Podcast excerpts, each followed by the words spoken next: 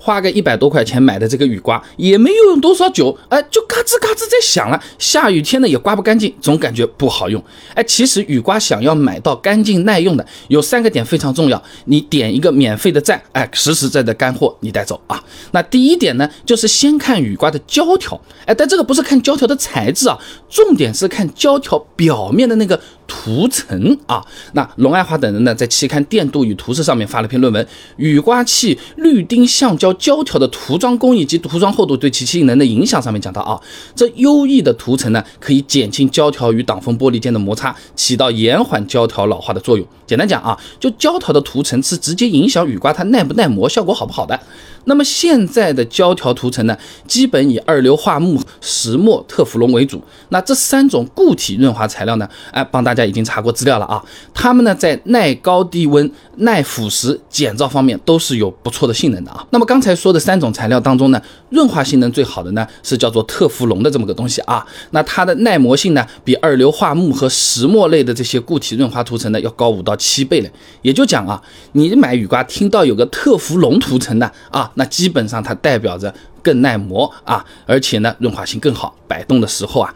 噪音更低，更安静啊。那么第二个我们要看的是雨刮的结构。那市面上的雨刮呢，主要是分为有骨和无骨两种，名字应该大家都听说过，对吧？那有骨雨刮它有明显的一个刮片支架的，上面呢一般是有六到八个支撑点，也是挺好辨认的。你看我们这个视频看一眼，你基本上你就明白啊。那么无骨雨刮呢，它是取消了刮片支架，是用一整根钢片来分散这个压力，哎，不会像有骨雨刮那样啊，呃，有的支撑点嘛地方压力大，没支撑点的地方嘛压力小，而，导致出现了刮出水纹的那种。情况啊，那简单来讲就是说，无骨雨刮的结构设计呢，让胶条呢受力均匀，刮刷效果也更好啊。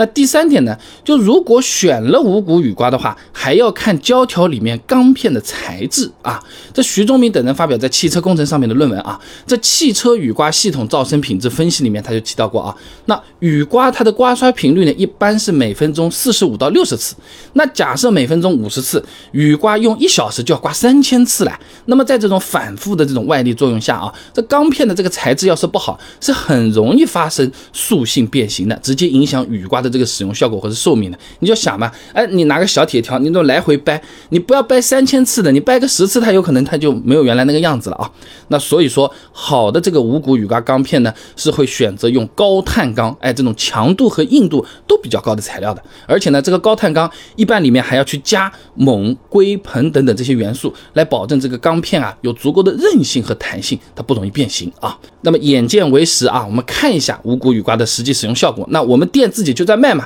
备胎说车自营品牌的无骨雨刮，那就给大家实测一下啊。那效果也是很直观的，你直接看视频啊。这雨刮摆动起来的时候是比较顺畅的，刮过之后啊，玻璃是干净透亮的，雨水的这个水膜它比较均匀，也没有留下这种不规则的水痕啊。那使用过程中呢，也没有识别到明显的异响或者是噪声。雨刮的质量也可以说是挺让人放心的，用的材料呢，哎，都是高碳钢比较好的，而且呢，这个雨刮胶条的涂层呢，也是特氟龙涂层的啊。与此同时呢，也是经过专业机构的脆化、温度、热空气老化等等实验之后，检测出这个雨刮胶条呢没有明显的变化，也没有出现裂纹，耐用性 OK 的情况下，检测合格，然后呢，哎，再投放市场给大家来进行一个体验的啊。那如果有需要的朋友的话，不妨点击下方购物车了解一下，备注车型，客服帮你发货会更快。